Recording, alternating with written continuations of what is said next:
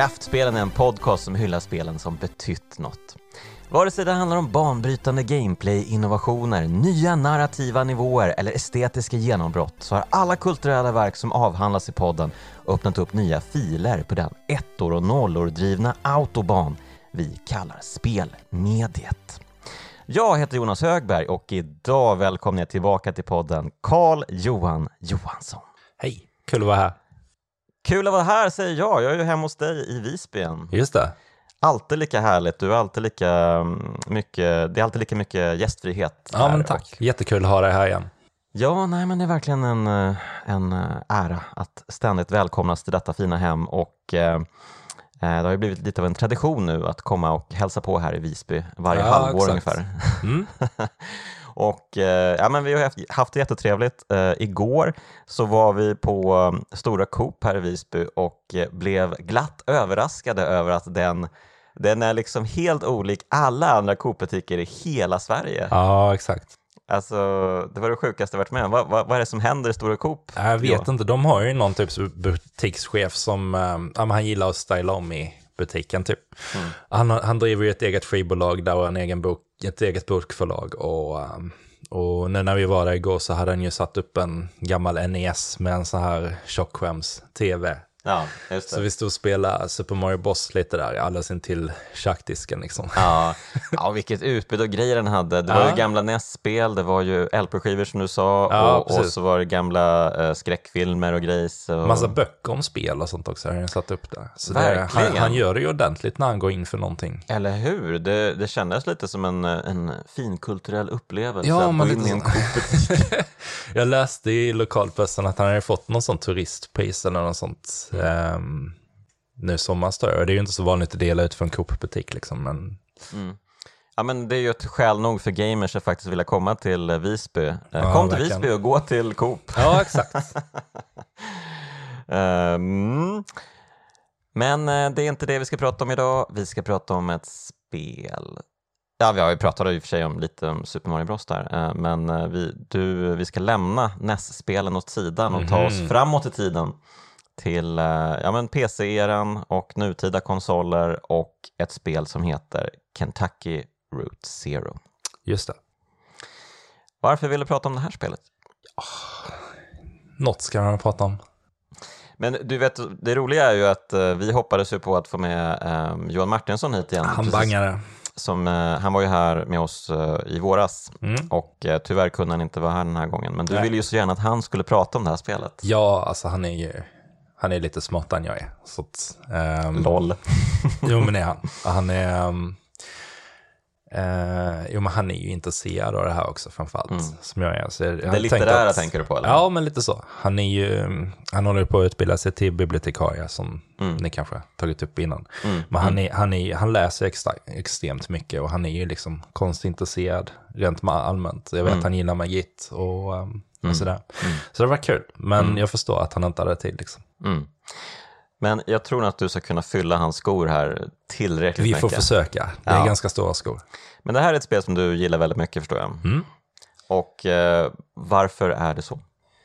För det är så unikt. Mm. Ehm, är det ju. Ehm, jag vet inte, ska vi gå igenom spelet om är någon som inte Ja, men jag, jag vet tänkte vad att det vi är kan för något? göra det, Ja. ehm, absolut. Eh, vi, vi kan väl bara lite snabbt eh, först, ehm, vet, vet du vad? Mm. Vi kan göra så här, jag kan ge dig lite fakta om Kentucky. Okej. Jag vet inte om det ger någonting, men det kanske kan ge någonting. Ja. Att först och främst veta lite om staten ja, Ken- men absolut. Kentucky. Jo, men det är jättebra. Det knyter mm. till spelet. Gör det. Go! Eh, jo, men alltså, det är ju en delstat i USA Mm. som är belägen mellan mellanvästern och södra USA. Ehm, det är en del av det här, det gamla The Commonwealth. Ehm, det är känt som The Bluegrass State. Mm. Eh, bluegrass är ju en speciell blomma som finns där. Också en musikstil. En musikstil. Eh, inte minst. Eh, världens längsta grottsystem finns i Kentucky. Mm. Det Eh, vi kommer till. Ja, jo, absolut. Och så finns det, alltså de, de håller ju på mycket med gruvdrift i den här delstaten. De har många bourbondestillerier. Mm. Ehm, här finns det en nationalpark med uh, mammutgrottor. Mm. Och eh, de längsta segelbara farlederna och vattendragen i kontinentala USA också. Um, fem miljoner invånare och några kändisar är Muhammad Ali, George Clooney, Larry Flint, Abraham Lincoln, Don Rosa och uh, Hunter S. Thompson. Mm. Um, det, det, är ju liksom som ett liksom, tvärsnitt av USA, Kentucky. Det är det absolut. Kan man säga. Ja. Har du några fakta om hur det är politiskt också? Där? Alltså jag Eh, tänker inte ja. republikaner och så, att jag tänker lite mer hur det är liksom socialt, hur det blivit på sistone. Inte, det- inte här, Nej, men det kanske det- du kan utveckla. Ja, lite grann. Det jag vet är att det har varit liksom... det är ju en arbetarklassstat. Eh, I kanske den största arbetarklasstaten i USA. Och där har det varit liksom ett stort socialt förfall på... Ja, det har pågått ganska länge, men framför allt liksom... Eh, de senaste 20 åren, om man tittar på det. Att där är den här effekten, um, hade det varit en så här inner city i Detroit och sånt så hade man kallat det Ghost Town-effekten. Men här, här är det inte så mycket spökstad som spöksamhällen typ som är utspridda överallt. Och den här effekten finns liksom överallt i världen nästan. Men det, det, det är vad som händer när, um, ja, men när eh, det bara finns ett stort företag i orten och det försvinner eller folk flyttar därifrån. Att de som blir kvar, det blir liksom, um, det är inte mycket att överleva på. Nej. Eh, hus de står och förfaller, vägar de spricker liksom, för ingen underhåller dem. Eh, gräsmattor växer över, över överallt, liksom allt blir förvuxet och förvildat. Och de få människor som stannar kvar, de har det liksom fattigt och eh, ganska knapert. Och, eh, och ja, men det är ju lätt att bli liksom bitter på, på staten och livet liksom när sånt händer. Att man känner sig bortglömd, lite borttappad. Man faller bort liksom i marginalen i världen. Och um, alltså bara prata för mig själv då, jag kommer ju ner från Skåne i, um, i södern. Och um, där har det ju hänt ungefär samma saker på landsbygden de senaste 20-25 åren och sånt. Alltså större delen av min levnadstid liksom. Och man har ju sett det här liksom. Och man, man känner av det ganska bra att när man spelar Kentucky World Zero att ja, men, det här förfallet det finns ju i hela världen liksom. Och um, det ser ungefär likadant ut på det stora hela. Det är inte jättestora skillnader mellan oss och USA trots vi har ganska olika samhällen i övrigt. Och, um, och det tyckte jag var intressant. Det var, gjorde det ganska relaterbart till det här för um, Kentucky Route Zero är ju ett um, det är ju ett peka-klicka-spel. Ett så här, um, Äventyrsspel. även- äventyrsspel, precis. Um, det är ju inte, um, det är ju inte som gamla Lucas Arts eller så med verben på skärmen, utan du, du klickar på saker här och så är det dialogboxar. Men det är inga, Det är inga pussel. det är inga pussel. Eller inga pussel så tillvida att det är något du fastnar på direkt. Nej. Utan det är inte det som är poängen med det. Men ehm, Ja, men det, är- det är ju som vi pratade om lite tidigare, det är ett väldigt litterärt spel. ja, det är. Ehm, Dialogen är ju liksom eh, den stora poängen i det, många gånger. Ja, Och, ehm, och eh, man, det är ju inte så att man väljer ehm, ett dialogval för att eh, man ska med uttrycket mål att eh, föra liksom handlingen framåt, utan det är ju snarare man väljer ett dialogval för att skapa den typen av stämning man vill ha i spelet nästan. Mm. Precis. Den, eh, alltså man tänker på så här, för sju, åtta år sedan så kom det ju en massa så här Telltale-spel och sånt. Ja. De här The Walking Dead, The Wolf Among Us eh, och vad de nu hette. Eh, Och de här spelen de handlar ju mycket liksom om, eh, ja men forma berättelsen med dina val liksom. Men det handlar ju om hur, eh, där formar du ju liksom framtiden på något sätt för de här karaktärerna eller vad som kommer att hända eller hur de ska förhålla sig till det. I Kentucky Route Zero så fungerar det tvärtom, att där formar dialogen deras förflutna istället. Så att du, du formar deras bakgrundshistoria medan du spelar snarare. Just det. Mm. Och det finns väl en... Det, dels är det ett jävligt coolt grepp, men framförallt så tror jag att det finns liksom en, en så här undermedveten poäng med det, eller väldigt medveten men liksom outtalad att de har ingen framtid, de här karaktärerna. De är deras förflutna bara. Eh, och det är därför de är med i det här spelet, för spelet handlar liksom om eh, ja, men om människor som är vilse, som har liksom förlorat sin plats i, i tillvaron lite.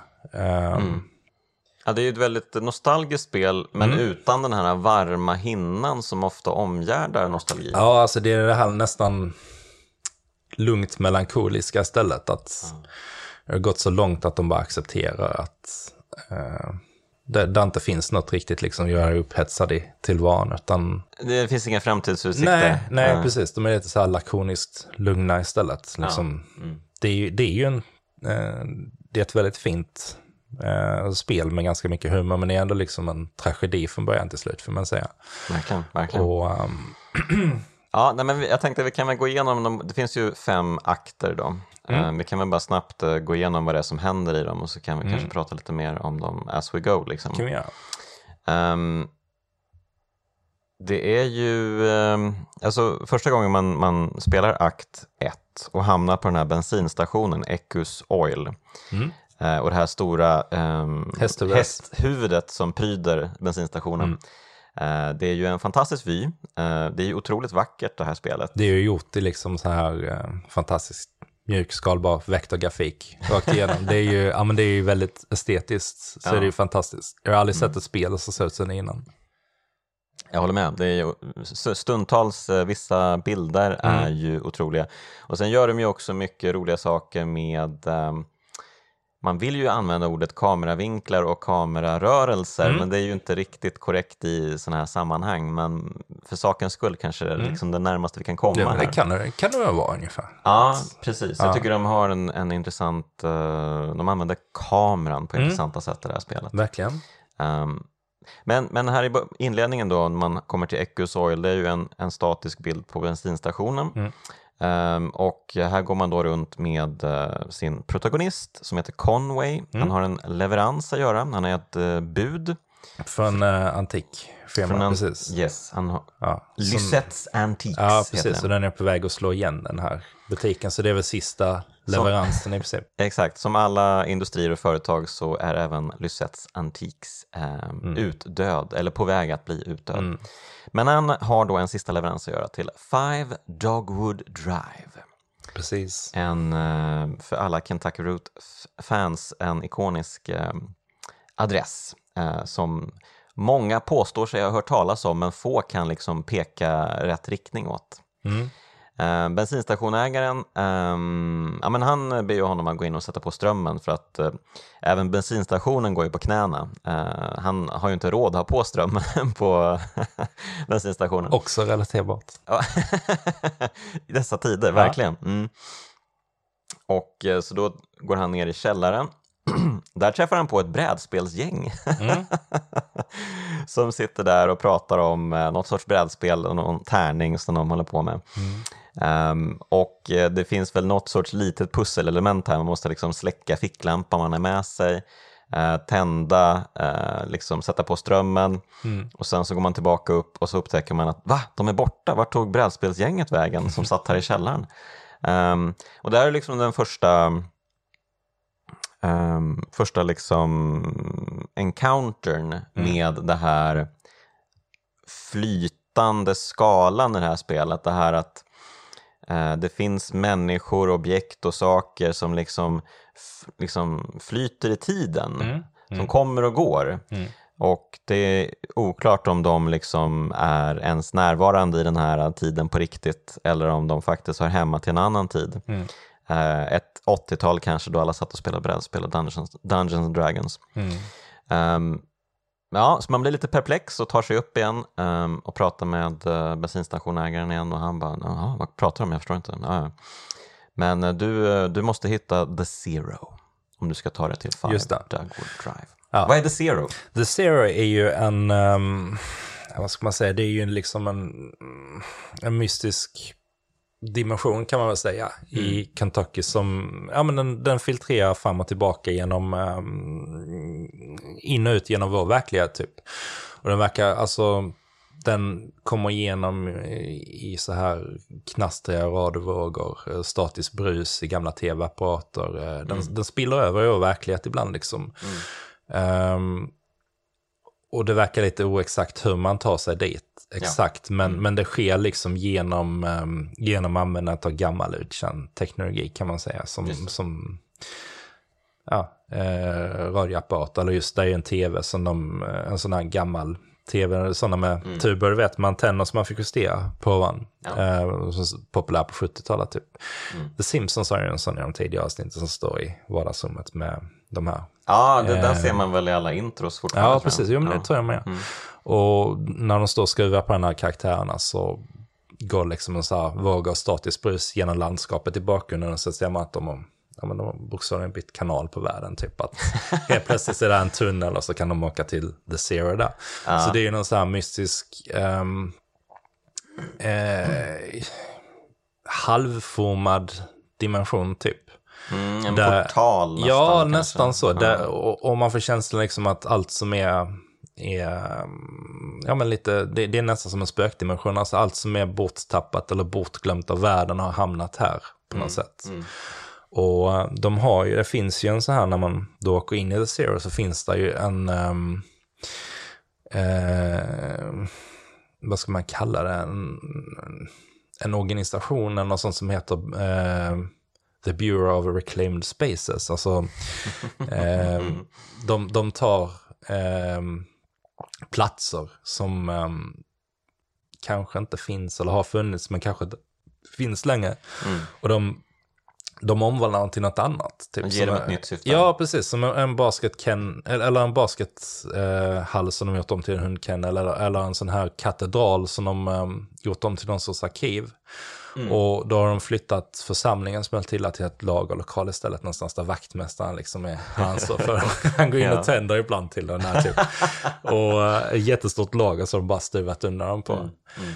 Uh, många sådana konstiga saker mm. är det i, uh, i The Zero. Mycket surrealism är det. Men ja. jag tänkte vi kan börja med att prata. Man får ju en liten vägdirektion av den här bensinstationsägaren då. Mm. Och det, jag tycker är, man, man märker det redan här i dialogen med honom att folk pratar förbi varandra hela tiden. Mm. Det är ingen som pratar med någon utan alla har egna saker att prata om. Och eh, sen så råkar det bara bli ett sorts samtal när de liksom turas om att säga sina lines eh, som egentligen inte har så mycket att göra med varandra. Mm. Så det blir ett väldigt så här uppluckrat berättande och det blir väldigt poetiskt och eh, Um, ja, man kan tycka att vissa saker är väldigt uh, haphazardly liksom ihopslaget, uh, men det skapar ju liksom ett märkligt flöde i berättandet som, mm. Mm. som är väldigt härligt och som ju blir liksom en del av hela det här um, surrealistiska, nostalgiska viben. Um, att det finns ett ständigt uh, flytande mellan tider och liksom dimensioner och så. Liksom. Mm. Verkligen. Uh, men, men man kommer ju till ett hus, man ska träffa en, en kvinna här som heter Marquez, man ska lämna en, en tv-apparat som mm. bensinstationägaren ger en. Du, det här tillhör henne. Ja, hon är ju döpt efter Gabriel Garcia Marquez, för övrigt Självklart, självklart. Det finns ju så många litterära referenser i det här spelet. Mm, absolut. Men här är ju ett fint exempel på hur de använder kameran. Mm, just det, man börjar gå i förgrunden och så går man upp för kullen till det här huset och mm. kameran zoomar liksom in med dig medan du går. Mm, mm. och den, det är typ dimma i bakgrunden och sånt så du ser inte huset mer än som en silhuett. Men när du kommer närmare så, alltså, det, det, det är svårt att förklara nästan för det, ja, ja men det, det är så fint gjort. Mm. Att det, det bara liksom kommer in i fokus helt plötsligt. Ja, det, det, det, det är som att ja, uh, det, bakgrunden framträder. Ja, men exakt. Jag vet inte hur ja, man ska jo, jo, men den kommer in i fokus liksom. Ja. Eh, exakt. Eh, och, och, och, man får ju även se det här huset som ju bara är en, en, en skugga, en kuliss, mm. en, en liksom relief sådär. Um, det öppnas ju upp som ett dockhus. Ja, exakt. Du ser det i genomskärning liksom som man mm. gör i ja, men Godards filmer, liksom, mm. Tout Love Bien som vi pratade om. Och um, mm. det är samma som Wes Anderson gjorde i Life Aquatic, där man, när han ska visa sin båt. Liksom, att, Just. Mm. I genomskärning där att, ser man liksom alla avdelningar sådär. Mm. Jag tror det är taget från den filmen för övrigt. Men, um, men det, det, är samma grej, liksom, att du ser det i genomskärning och så kan du gå in liksom, och tända i taket så här. Och, och... Det är väldigt häftigt och, och sen så är det liksom som att kameran ständigt framskrider för sen så går de ju fram och håller på med en tv-apparat som du var inne mm. på um, och håller på och vrider och vänder på den lite. Och sen så kameran fortsätter ju framåt in i huset och sen ut genom fönstret på huset. Och liksom får man titta på en gård där utanför. Um, och oklart exakt vad man ska få ut av gården. Eh, man återkommer ju sen till det här huset och då kommer ju gården att förvandlas sen till The Zero. Men, men först ska man göra en liten exkursion i en gruva och eh, eh det, det, kanske är det sämsta inslaget i, i första nej, akten. Nej, nej, nej, nej. Nej det, är, nej, det är det bästa. Okej, okay, berätta. Ja. Varför tycker du det är bra? Nej, men alltså, eh, jag vet inte hur mycket du vet om sådana här gamla gruvor. Men... Um, ah, du tell, du tell. Ja. Jag vet ingenting. Ja, jag som är gruvarbetare. Ja, varsågod. Nej, men, uh, nej, men särskilt i Kentucky, alltså Kentucky vi, vi pratar ju om att det är en arbetarstat. Mm. Och det är gruv, gruvdriften som alltid varit väldigt stor där. Mm. Och de har du, har du hört den här gamla låten? Det finns en låt som heter 16 tons. Mm, mm. Uh, you load 16 tons, what do you get? Uh, yes. Another day older and deeper in debt. Liksom. Yes, den, yes, den handlar om att ju mer du arbetar, desto mer i skuld desto mer skuldsatt blir du. Ja. Bokstavligen talat. Och det, det, var en grej, alltså det, det, är inte något man hittar på, utan den, den skrevs ju på 40-talet. Mm. Och det var, alltså det var verkligheten för många arbetare, särskilt i gruvor. Mm. De, de var liksom så här avlägsna, långt ute där man, långt från liksom någon bebyggelse eller samhälle som skapar ja. sina egna små sådana towns liksom runt gruvorna. Mm. Och det enda sättet att liksom få förnödenheter där när du jobbar 16 timmar om dagen, det var ju att gå till, eh, till eh, ja, men till matvaruaffären som drevs av gruvbolaget. Och de sålde liksom mjölk och smör och ägg och sånt till Man var livegen helt enkelt. Ja, till ja. ockerpriser. Och mm. sen började de tänka att eftersom de inte kan ta sig någon annanstans och handla vad de behöver, varför betalar vi dem riktiga pengar? Mm. Och då uppfann man något som heter scripts, alltså så här trämynt, mm. som bara funkar att betala med i gruvbolagets shop. Så du åker ut där, du jobbar i gruvan, du får betalt i scripts och sen går du och köper grejer från gruvbolaget och ger tillbaka de pengarna som du bara handlat, eller som du jobbat för, för att få köpa liksom mat så att du kan överleva. Så du får inga pengar över alls, allt går tillbaka till gruvbolaget igen. Mm. Och det är det de menar i den här sången, bokstavligt med att du hamnar djupare och djupare i skuld, för de höjer ju priserna i den här. Mm. Um, det är ju klassiskt supply and demand, de höjer ju bara priserna i, i shoppen, vad ska du göra liksom? Du är mm. fast där ute. Mm. Uh, så det, det, är ju en sån här fin metafor för hur, um, eller ett fint historiskt exempel, bokstavligen talar på hur, alltså hur um, företag liksom utnyttjat uh, arbetande människor. Uh, och så är det den här gruvan också. Mm. Eh, det är ju en sån gammal gruva där, ehm, där de betalar i scripts liksom. Mm. Och um, de får ju hålla på lite hur de vill, de här gruvbolagen. Det är ingen översyn på dem eller så. Mm. Och mycket riktigt så är det ju något som hänt i den här gruvan när de kommer ner, att det är ju Där är, jag kommer inte ihåg, det, det var en massa... Det har varit någon gruvskall. Ja, precis. Um... Och jag tror hon, eh, Shannon, som man träffar, hennes föräldrar jobbar i den här gruvan. Mm. Uh, som kommer då träffa, som tar dit henne och visar. Mm. Och um, där är en stor olycka som händer. De, de äh, gräver sig in i en äh, sjö uppifrån och sånt så är, de dränks allihop i gruvan. Ja. Det är en massa arbetare som dör där. Mm. Och, ähm, och sen dess har gruvan varit stängd typ. Mm. Och mm. man går ner där och utforskar den liksom. Mm. Och under tiden så berättar hon liksom om de här missförhållandena då. Ähm, och det, det är liksom, det, jag tycker det ramar in äh, spelets tema lite grann. Mm. Och här i den här gruvan så är det också så att Conway han halkar och slår sitt ben Just. ganska illa. Mm. Och sen går han och haltar runt ett tag liksom. Mm. Och äh, det blir så illa så att äh, han måste ju uppsöka läkarvård för det här. Mm. Och det gör han ju i akt två sen när man är i The ja. Zero. Ja. Och där är ju en läkare som hjälper han. Han arbetar för, äh, ja, men för det här, vad heter de, Consolidated Power mm. kompanierna och sånt. Jag tror att det är så. Ja. ja det, det, är det här elbolaget som äger allt och alla i The Zero liksom. Mm. Och från och med det ögonblicket så står han ju i skuld till dem. Och det symboliseras ju av att hans ben byts ut mot en sån här typ självlysande skelettdel ja, istället. Ja. Liksom visa att det är bokstavligt talat inte hans ben längre. Det är, någon äger det från och med nu liksom. Han förlorar bitar av sig själv hela tiden genom det här spelet. Mm. Och det fortsätter han göra genom episoden. Det är väldigt vacker symbolism, jag håller mm. med. Um, men uh, jag skulle ändå vilja hävda att uh, den här gruvdelen var ganska tråkig. Okej okay. Ja, men det är väl lite fint när man går med man, skuggorna man, man åker runt uh, på en, en gruvbil och så, mm. så byter man gruvspår och allting tar otroligt lång tid och det är väldigt så här, jag sliter med ett hår nästan för att mm. det, det, tar så lång tid mm. allting. Ja. Och jag är inte den som har någonting emot när saker och ting tar lång tid i och för sig. Mm. Eh, jag kan gilla liksom filmer som är extremt långsamma, liksom, men Uh, här, jag vet inte, det var någonting som rubbed me the wrong okay. med ja. hela den upplevelsen. Mm. Okej, okay, men, men poängen var väl liksom att visa att, att systemen, de sociala systemen är riggade för att sätta folk i skuld.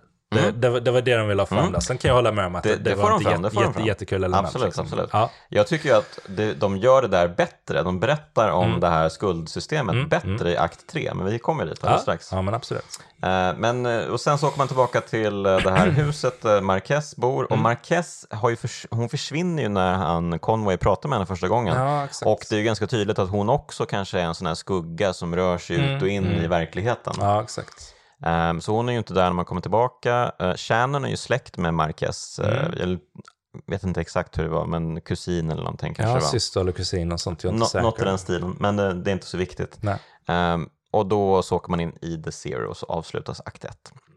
Akt 2 um, ehm, det är ju liksom, och här börjar de ju med de här um, Uh, just det, vi skulle kolla upp vad de heter, men det är liksom som små preludes till varje akt. Mm. Uh, där det händer liksom... Uh, just det, något... limits och demonstrations eller vad det heter. Ja, det, det är någon, en liten scen kan man säga. Um, och akt två inleds med en konstutställning. Ja, där man går runt och tittar på Där olika... bokstäverna ställer ut delar av spelet liksom, så du kan gå runt och titta. Ja, men exakt. Ja, precis. Ja, lite grafiska element och så. Um, exakt. Och de här, um, de, de Eh, det är ju olika typer av um, kulturyttringar kan man väl säga, mm. de här liksom, uh, scenerna för de här olika akterna. Här handlar det om konst i akt 2 och sen så kommer teater i akt 3 och sen mm. så blir det ju uh, Uh, I och för sig, det är ett telefonsamtal i akt 4, det är lite, okej, okay, det kanske Just inte det. kvalar Man kunde ringa det numret på riktigt som de hade där tydligen. Ah, okej, okej. Ja.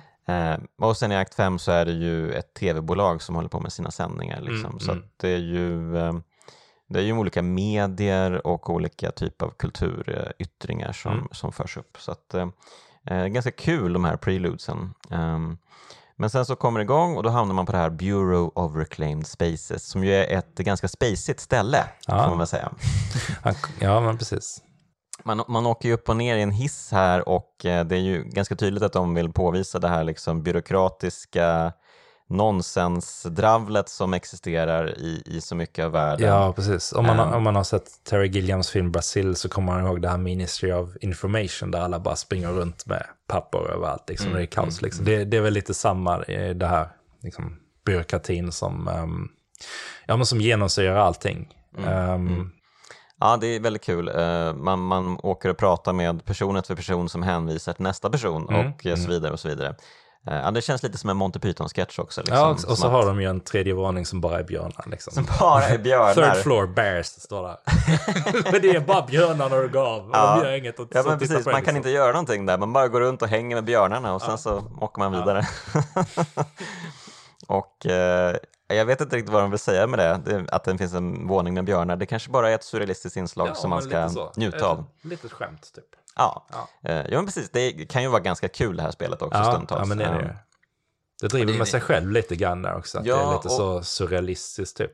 Dave, och, David Lynch gör så ofta sina filmer också. Att vi, vi för, för folk, kom... ja, folk sitter ju och detaljstuderar och så slänger in lite sådana skämt ibland som inte betyder någonting alls. Och folk sitter och liksom analyserar sönder dem. Jag tror vi kommer få tillfälle att prata mycket Lynch. Det kommer vi säkert få. Um, det är väldigt lynchigt spel här. Uh, men jag tänker på en annan filmskapare också just i Bureau of Reclaimed Spaces. Jag tänker på Tati här faktiskt. Mm. Uh, för jag tycker att hela den här liksom byggnaden um, den är väl liksom placerad i en, någon sorts lagerlokal om jag inte missminner mig. Mm, en, inte Reclaimed Spaces. Den, det är en uh, gammal katedral. Och den, är, den är byggd så den, på ett sätt som gör att den, mm. är, alltså den är uppstyckad i olika... Den, mm. Alltså det ser ut som man är ute och inomhus på samma gång som en karaktär kom, Exakt, kommenterar. Det. Mm, mm, mm. Det, det. är lite märkligt men den är liksom så här öppen, ja men någon så här typ postmodern eh, arkitekt typ som varit och mm. ritat massa skit där. Exakt, men det jag tänkte det, på. Det är liksom ingen byggnad för någon som ska bo där eller sånt. Eller, och, och,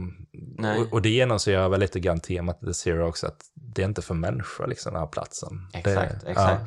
Det var det jag tänkte på. Ja. För att det är väldigt mycket så här raka vinklar um, och uh, sterilt, kliniskt. Um, väldigt mycket som mm, Playtime tycker jag, eh, Tatis eh, fina film. Ja, men jag håller med. När han, stiger runt, när han stiger runt i liksom, eh, rum som inte innehåller någonting mer Mm. än en stor stol typ och sen så händer det konstiga saker, eller ja, komiska saker. Ehm, så att, eh, ja, man får lite vibbar, helt klart, och eh, det är sköna vibbar. Um, ja, och, och jakt på den här doktorn då, som ska bota Conways um, trasiga ben, så åker de ju till Museum of Dwellings. Eh, och det är ju ett museum med en massa hus helt enkelt. De, ja, de precis. har de, liksom- de ställer ut bebodda hus i museet. ja, för det, är väldigt roligt. Och det är ju också sån grej liksom att de hade inte råd att behålla sina hus. Så nu har museet tagit hand om dem istället och ställer Mm. ut dem. Liksom. De får bo kvar som museiobjekt, liksom, de här människorna. Och så, och så kan, klagar de på att de kan inte sova ordentligt på natten i ett nedsläckt museum där det eh, ekar och sådär. Och då har de den här enorma örnen, Julian eller han heter. Och den här örnen flyttar ut dem i skogen på natten så att de kan sova och sen tar tillbaka dem igen på morgonen. Liksom. Det är värt att poängtera, alltså, det är en enorm örn. Ja, han, ja, precis. Stor som en lastbil. Det, Mm. Det, det har ju sina surrealistiska inslag det här spelet, helt klart. Mm. Ja. Ehm, och det fin- man stöter ju på en, en karaktär som följer med en sen resten av spelet som heter Esra, en liten pojke. Och eh, Esra hävdar ju att den här örnen är hans bror och heter Julian. Ehm, och eh, det är lite oklart eh, om det stämmer, om Esra är lite deluded. ja, han, han verkar ju kunna kommunicera med den här örnen. Han är ju den enda som kan det i alla fall. Mm. Precis, men eh, ja, det är ju en jätte... De här, eh, man, man kör ju bilen och man styr ju örnen i... Ja, vad ska man, hur ska man kalla det här? Det är liksom märkliga landskap som man tar del av. Och, eh, Du menar kartan? Ja, kartan. Ja, alltså det, det är ju, över. ja precis, där finns ju en världskarta typ i Kentucky Mm. Man kan ta upp och det är ju bara lite, ja men det är ju vektorlinjer liksom på en Ja, svart exakt. karta. Och um, alltså det är snyggt gjort så, men det är ju väldigt enkelt. Mm. Och Ja, det, det är gjort väldigt enkelt, alltså typ som så här um, tidig vektorgrafik, liksom 70-80-talet sådär. Eh, så att, ehm, och det, det har en poäng som vi kommer till sen också tror jag. Mm. Men, ehm, men just att det ska se så här gammalt ut. Ehm, Mm, ja, verkligen. Eh, men vi kan hoppa in på akt 3 som är min favoritakt. Mm, Ehm, okej. För eh, du var inne på att han blir botad och får si- sitt skelettben där. kommer jag. Ja, just det. Och eh, ja, man kanske får se skelettbenet först i akt 3 kanske. Men Mm, ja, så är det nog. oavsett så inleds ju det här då med en teaterföreställning och det här är ju ett av mina favoritinslag i hela Kentucky Route Zero. Jag älskar den här teatern. Eh, jag tycker att den var, var fantastisk. Eh, I början tyckte jag att den var lite, lite träig kanske. För det är ju verkligen en sån här, eh, vad ska man säga, en typ arbetarklass, eh, ja men eh, väldigt eh, down to earth. Ehm, det känns som något som hade kunnat eh, visas på The Old Vic. Liksom. Ehm, det handlar om en bar där en kille står och serverar ehm, två olika kvinnor. Um, det är um, Bartendern heter Harry och sen så är det en kvinna som heter Evelyn och så är det en kvinna som heter Rose som dyker upp lite senare. Och eh, det är så, det är så fint skrivet det här. Det är en så naturlig dialog och ehm, det är liksom, här snackar vi verkligen blue collar people liksom som sitter och pratar om livet och alla dess eh, liksom tungsinta saker och sånt. eh. Och eh, de kom ju in på efter en stund då att ehm, nej men nu, nu börjar det snart bli dags för en reckoning här. Alltså, ni, ni har, eh, för alla har ju såklart en, en bar tap på den här baren. Och ehm, den här bartappen har ju, den är ju ganska, den har ju stegrat sig och Ja. Harry har ju svårt att hålla igång baren för att han bara låter ju alla att lägga upp sina drinkar på den här eh, bartappen. Och eh, ja, det är ju på väg ut för med allting helt enkelt, precis som allt annat i, i Kentucky Road Zero. Eh, så Harry har ju, Rose föräldrar dyker ju också upp, Lawrence och Pearl, och eh, Rose själv, hon har ju ingen skuld till den här baren, men hon brukar ju betala Lawrence och Pearls eh, drinkar. Så de typ, eh, de dricker på hennes eh, bekostnad hela tiden, så hon är ju trött på att de eh, skor sig på henne. Ehm, så att eh, det är en reckoning däremellan och sen är det ju liksom en reckoning mellan barägaren och eh, sina patrons. ehm, som slutar med att, eh, för att hela den här pjäsen heter Hard Times Served. Mm. Ja, precis. Och han serverar alla Hard Times whisky. Mm. Det, Mycket fint. Och eh, de undrar alla liksom, vad, vad, är det här för någonting konstigt? Jag har aldrig hört talas om det här, men konstig smak också. Ja, nej, eh, nu är ni fångade liksom i, i Hard Times eh, Hard Times tjänst, för Hard Times har ju köpt deras eh, bartaps av Harry.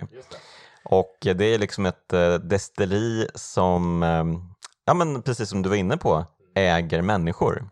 Ja. Och det är ju precis det de gör nu. Ja, de det, äger... det är ju en grej verkligen, alltså att företag kommer in och köper skulder för folk som kan Mm. betala dem också. Det, det är ju en hel industri det här som lever på att alltså ackumulera folks skulder och sen står de i skuld till någon helt annan än den de ursprungligen var skyldiga pengar. Liksom.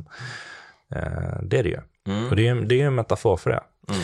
Och um, Ja. det, det här um, Hard Times, det här whisky, det, eller det är ju som, det är ju bourbon, alltså det är ju en sån uh, majsbaserad whisky som, Mm. som de har i, väldigt känd i Kentucky och sydstaterna. Det smakar skit. Men, um, men, men det är ju ett sånt whiskydistilleri liksom som ligger underjordiskt lokaliserat i, i alltså, um, där, där är en gammal kyrkoruin och sånt som man tar en hiss ner tror jag så kommer man dit.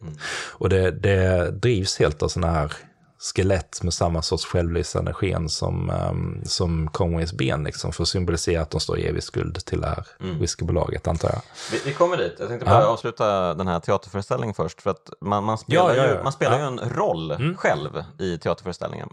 Man är the barfly. Um, alltså Flugan på väggen. flugan på väggen. Eh, I det här fallet så är det väl bara en, liksom en dekad, alkad eh, snubbe som de ibland refererar till. Va, Vad fan gör den här killen där liksom på, vid bordet där borta?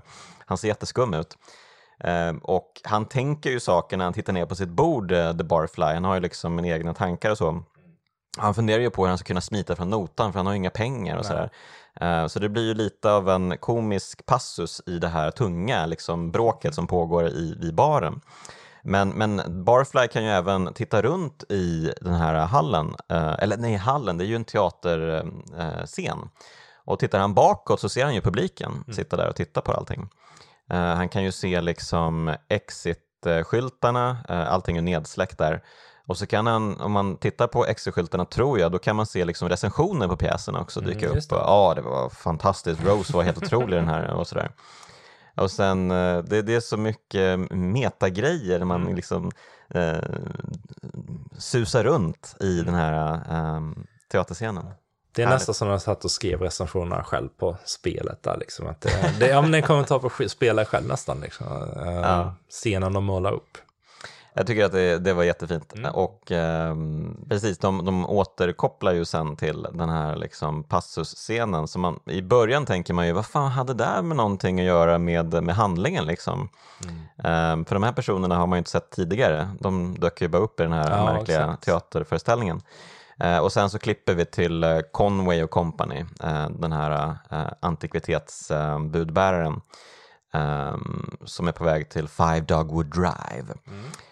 Då är vi tillbaka där och då följer vi honom och han har ju liksom plockat på sig ett helt gäng nu. Han har ju Shannon från gruvan, han har ju Ezra ehm, och sen så ansluter ju då även Johnny och Junebug. Ja, som, som uppenbarligen är robotar typ. De är robotar. ja, och de bara är det. De bara är robotar. Precis, de åker förbi på sin motorcykel när Ja. de har fått eh, ja, punka eller maskin, ja, nå- något fel på bilen helt enkelt. Eh, och så stannar de till för att hjälpa dem. Eh, och sen så säger de, ja men vill ni hänga på till en bar? Vi ska åka och eh, framföra en, en låt där. Och den här låten har de ju pratat om i teaterföreställningen. De har pratat om att eh, Junebug ska komma snart och göra sin föreställning. Det liksom är någonting som alla ser fram emot, men så blir det liksom aldrig av. Men nu så kommer allihopa då. Um, men när de kommer fram så har liksom alla patrons försvunnit. För Hard Times har ju kommit och plockat alla. så det är bara Harry kvar här och eh, säger ja, vänta nu du, du kommer alldeles för sent och jag har liksom ingen Inget behov av att få en, eh, liksom en, ett uppträdande för det är ingen här längre. Men de bara, nej, nej, nej, nej försök inte, vi, vi har kontrakt, vi ska göra det här.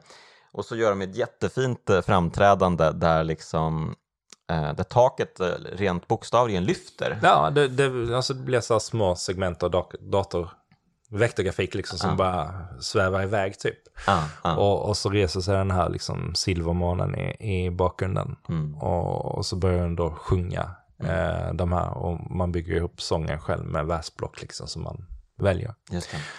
Och det, det här känns ju väldigt Twin Peaks. Ja, det gör det ju verkligen. Det är ju, um, vad heter den? Bara, The Roadhouse. Ja, The Roadhouse, precis. Mm. Det, det, är ju verkligen, det är ju bokstavligen plankat liksom från David Lynch där. Det är ju så vackert humor. Mm. Och inte nog med det, de går ju fram till den här bartendern Harry mm. och så mm. säger de Harry, you're all right. Ja, you're all right, precis. Ser man liksom Karen McLachlan med en kopp kaffe där. Ja, ja. verkligen. Så att, uh, en otrolig Twin mm. Peaks-hyllning, verkligen. Ja. Mm. Men det har ju liksom, du, du nämnde Junebug där, den mm. här... Um, Sångerskan. Ja, precis. Och hon intresserar sig genom, jag vet inte om du märkte, men hon intresserar sig genom att citera Samuel Beckett, alltså den här mm. eh, pjäsförfattaren. Och mm. han skrev ju en eh, pjäs som heter I väntan på Godot. Mm. Och jag vet inte om folk är bekanta med den, den är ganska känd, men den handlar liksom om eh, två karaktärer som bara står och väntar på, på något som aldrig händer liksom. Mm, mm. Och det, det ramar också in liksom um, Kentucky Art Serie rent mm. allmänt det här att um, eh, jag vet inte vad man ska säga. Um, jo, jo, men de är liksom oförmögna att um, avancera framåt på något sätt, mm. de här karaktärerna. De letar efter platser som de aldrig finner. De, uh, de, de pratar hellre om saker som varit. Ja, ja exakt. Uh, de, de, är fast i det förflutna liksom. Um, mm. Alltså, i den, här men, i, i, den här världen som de lever i så känns liksom både det fysiska rummet och um, Eh, och meningen, liksom, alltså det, det, blir något relativt nästan. Något, något svävande, mm. något flytande, alltså något abstrakt. typ. Mm. Eh, att ingen kan orientera sig i den här världen. Det är lite huller om buller allting. Men man mm. känner att de är fast liksom i någon slags limbo nästan. Mm, mm. eh, så känns det. Mm. Och sen kommer de till det här whiskydistilleriet då.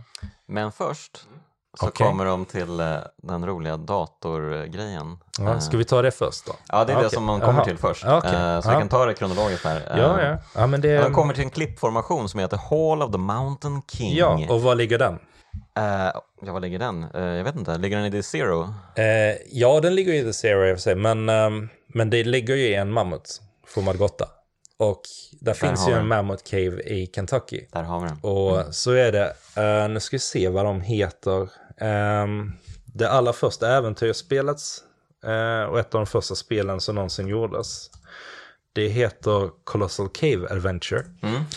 Och det skrevs redan på 70-talet. Ja. Uh, jag tror det var 1976 mm. eller 77. Ja. Uh, av um, en snubbe som heter Will Crowther. Och han satt och utvecklade det här på en sån här, um, alltså det man kallar ju inte dator, för när vi säger dator idag så tänker man på en PC. Men det här är ju en, en mainframe kallar man det ju, alltså en sån här mm. som, som bjässe som väger ett par ton.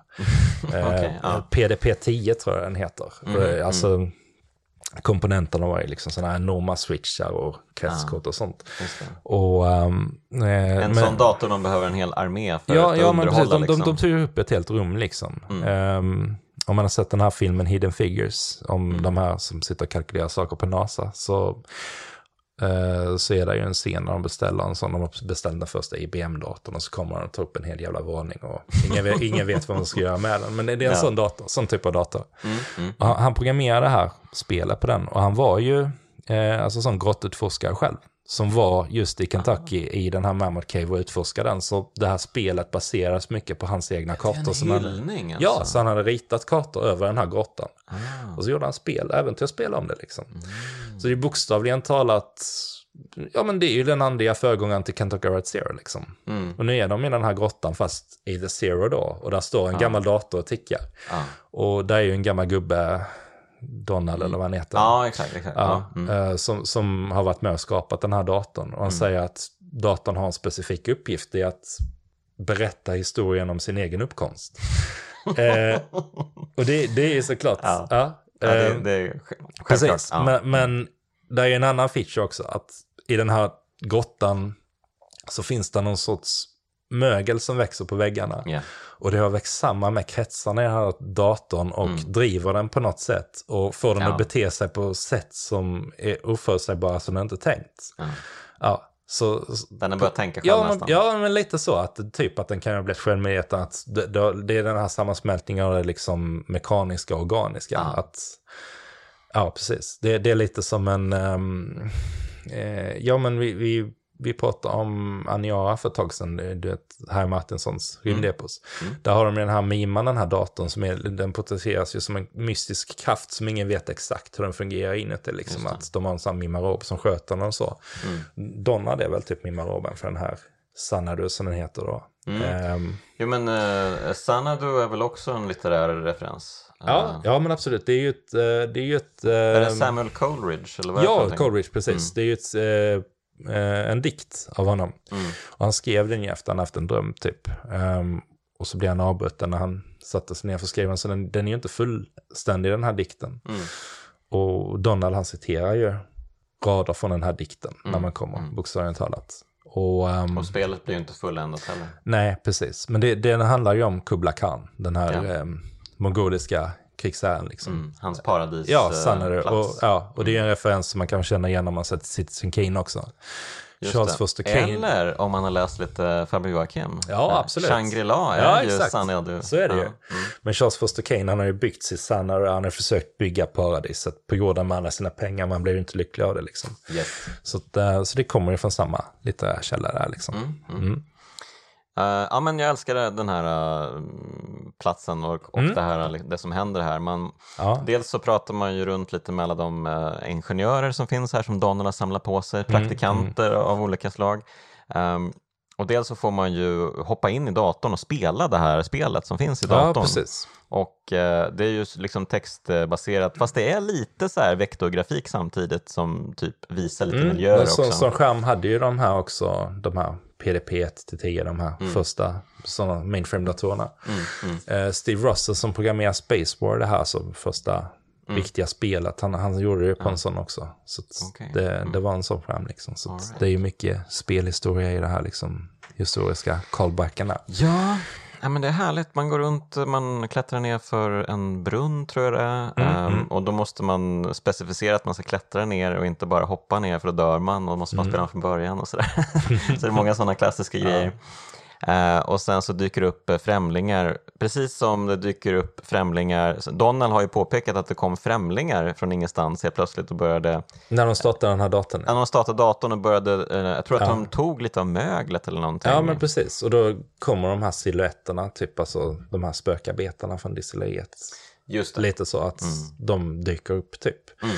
Det är precis som man tunar in till deras frekvens på något Just sätt. Det. Och det är intressant för det finns ju en tuning fork, alltså en, um, en um, Degassing heter det på engelska, det betyder demagnetisering på svenska. Mm. Jag vet inte om så många gamla nog har haft så här uh, gamla tjock-tv, men um, när jag växte upp på 90-talet så hade vi fortfarande sådana. Mm. Och där var ju en sån demagne demagnetiseringsgrej på dem, att du tryckte på en knapp och då avmagnetiserade den skärmen och gick det en statisk brus över den och så mm. Mm. projicerade den igen. Va? Ja.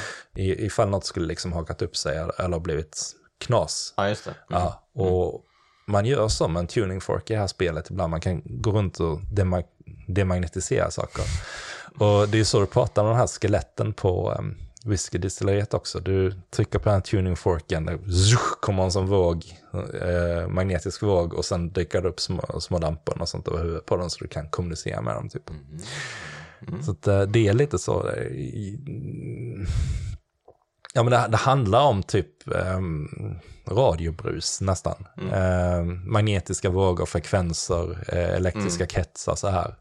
Ja, och, um, just det. Man, man är liksom en egen, uh, man sitter med en kortvågsradio ja, och exakt. försöker liksom ja, hitta. Ja. rätt frekvens. Och um, när man spelar det här senare då, på mm. den här datorn, det här spelet, mm. så kommer man ju liksom till ett ställe förr eller senare där den här datorn tycks beskriva vad som inte hänt än. Mm. Att um, den säger att Lula är en annan karaktär. Jag tror hon heter Lula. Ja, Lula, ja, precis. Hon, hon, har precis dykt upp. Mm. Och hon är inte där liksom. Titta, hon är ju inte mm. där mm. när du spelar liksom. Och sen är det precis som när de har kört slut simulationen.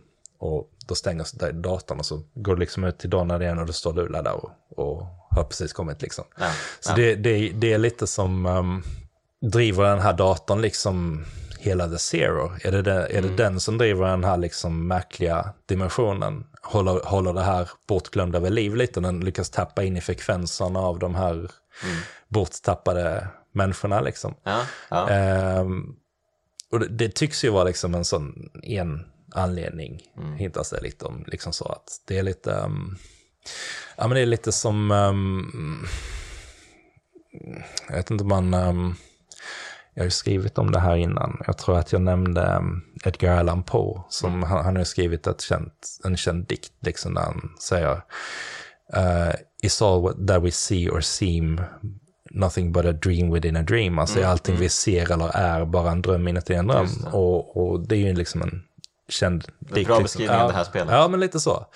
Eh, är, är det liksom ett spel inuti ett spel, det här? Mm. Och, och det känns lite som det är det vad det är, typ. ja, men Um, spel är ju drömmar. Ja, men, ja, men exakt. Det är Mm. lite så. Det är ju en drömlik tillvaro det här, liksom. The Zero. Mm. Ja, ytterligare en dimension. Vä- vä- väldigt abstrakt, liksom. Mm. Ehm, det är det ju. Ja, och eh, de går ju för att undersöka de här eh, främlingarna som Daniel har pratat om. Mm. Och då kommer de ut till en kyrkogård eh, och då säger em, Conway och Shannon att de ska gå och kolla i kyrkan och se om de hittar främlingarna. Eh, Och då får man Mm.